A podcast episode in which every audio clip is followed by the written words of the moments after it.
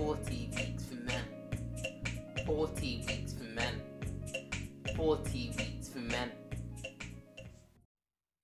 Hello, everyone. 40 Weeks for Men is for families. Okay, welcome to this part of the podcast where we talk about my opinion in a father response. So I'm in week 13 thinking about preparing for labor. Um so yeah, I'm gonna talk about my opinion from the interview, things that were sparked because of interview. So yeah, I'll split it into four different parts. Let's get going. So yeah, point number one that I wanted to talk about is the birth plan. So obviously this is all in the background of me having three kids and I've got my own personal experience, but um yeah, I'm hoping that this podcast, this father response part, would really help dad who maybe on their first ever time, or they may have had many times, like many, many times, but uh, they need to change their approach. So for me, I didn't know about this idea that the birth plan sometimes can go out of the window until after my first child, until I experienced it myself. My wife and I, we had a birth plan. And yeah, I believe in the, the mantra if you fail to plan, you plan to fail. So I think it's good. And the medical team, they always make sure that you guys have got a birth plan before you get close to your estimated date of delivery, which I think is a really good thing. Um, especially if you got health concerns and I think it's really good for the dad to be engaged in planning. But I think what this dad reminded me of as I was listening to the interview was the importance of us as men or dads being flexible, being ready to support our wife or partner in the changing birth plan because the birth plan will change. And unfortunately, what seems to happen to a lot of men is that they experience the changes in their first labor and they're like, oh crap, yeah, that went out the window. But actually, I think we can preempt that. We can be ahead of the game and realize that actually, a lot of the time, the birth plan goes out the window. Like for me, example, for example, for me, the main thing for my missus and I was pain relief. We had ideas about, you know, keeping it as natural as possible and pain relief not being really an option and avoiding the hormone drip as we've spoken about in previous interviews. And yeah we thought about all these things but um when it came to the day these things changed. And i think that's okay and i think we need to be okay with changing things. And that's hard for us men to realize but because uh, we like to plan we do. But uh i think if i can encourage men to realize that actually the birth plan will change, and I got that from the interview that the birth plan will change and often does, that we can be ready for that. So yeah, the interview was awesome, but um point number two was this idea about polarizing, polarizing and reaching a sort of equilibrium, balance as dads, as men, as partners to our birthing mothers realizing actually, you yeah, we can either be too much and get pushed away or too little and begging to come closer. So, um, we spoke about this a lot in the interview, but I think I want to hear from you. I really want to work out how to best foster this idea of equilibrium Personally, I think it's different for each dad. I think depending on your personal situation, depending on how your missus is, the health concerns, the anxiety around the pregnancy, in and around the pregnancy, um, all of these things they they are factors that um disrupt or maybe shape your equilibrium, your balance.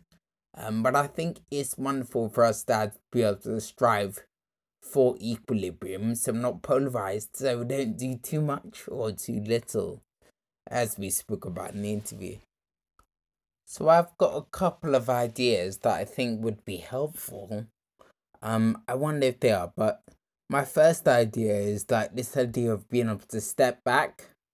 So I thought like I was similar to the dad in in the interview. I was very hands on. I was like, listen, I need to know when the pain relief is coming, when she's ready for the next one, when the contractions are happening. I need to know everything. But uh, one thing I found, especially towards the second and third, I found that intentionally going to the toilet was actually really helpful for me in the midst of labor. So, like, what I did, especially in third pregnancy, what I did was um go out of my way to actually go to the toilet and sit down. Even as a guy, usually I stand up to pee. But uh, I sat down because I was like, well, if I'd sit down, then I actually got time to like give myself five, ten seconds to actually think about what's going on. And uh, this idea of maintaining balance and equilibrium in a very emotional, tumultuous time. So another thing that was helpful for me was uh trying to put myself in my wife's or partner's shoes. So for me, I had to like really go out my way to actually be like, right, how is she feeling? So the way I did that was I tried to stop speaking for about 30 seconds and look straight into her eyes and hold her hand and be like, how you doing? And ask her and let her speak. And like just try and like look past it's weird, it's weird thing, but look past the emotion and actually just be like, right, what is going on in this girl's mind right now? Does she need me to be here? Does she need me to give her some space? And I feel like if you don't listen intentionally, then you won't know and like you'll just make mistake. And as well, I think it's okay to make mistakes, but um I think it's even better to do things as they want it to be done because then they feel supported. Yeah, and I think it's good to try and do all these helpful points in between contractions. Because contractions can be a bit mad, like the pain. But uh, yeah, another helpful thing that I found helpful in my experience was going out my way to speak to the midwife um, that is on the case. So uh, the midwife usually has done this many times. And trying to find out from the midwife, maybe away from your partner, so take the midwife out of the room and ask if you can get an update medically and just find out like okay how can I better support here? Um, how are things going? Um, just trying to understand where their thought process is. I think that's really helpful just to like get clarity as to how you can be a better birth partner. So yeah, as I said before, I wonder if you've got some helpful tips. And if you do, then please uh comment so that we can all learn together. Speaking of togetherness, that brings me beautifully onto point number three.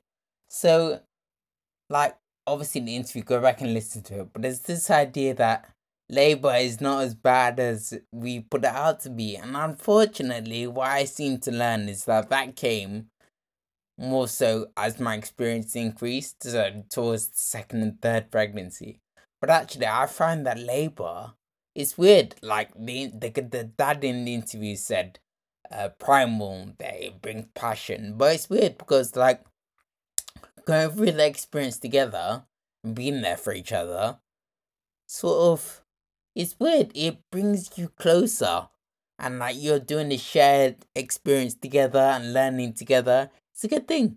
So um yeah, I just wanna I wanna reiterate that and just reiterate that point that even in my personal experience, Labour seemed to bring my wife and I closer together.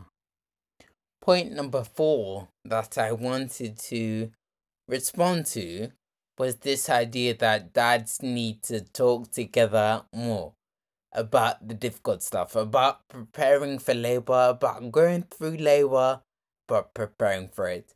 I agree, as you guys probably already know, as I've alluded to in many other episodes. But I, I think we need to talk more to each other. To be honest, I don't know how to do it. I think that doing things like this is probably good because we're enthused to talk to each other more. But uh, my hope, let me share my hope.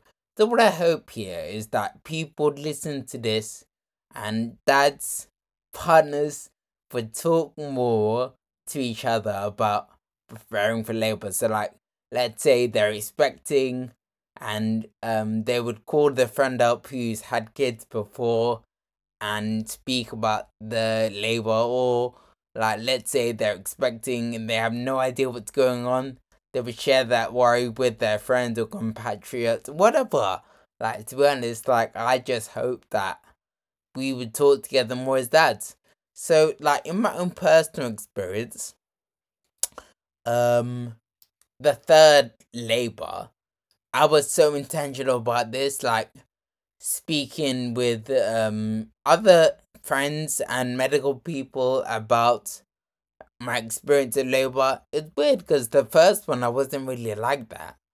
Um, but I found so much help and comfort from being able to think about it with somebody else and being able to like have a fresh set of eyes. So yeah, I would encourage it, definitely.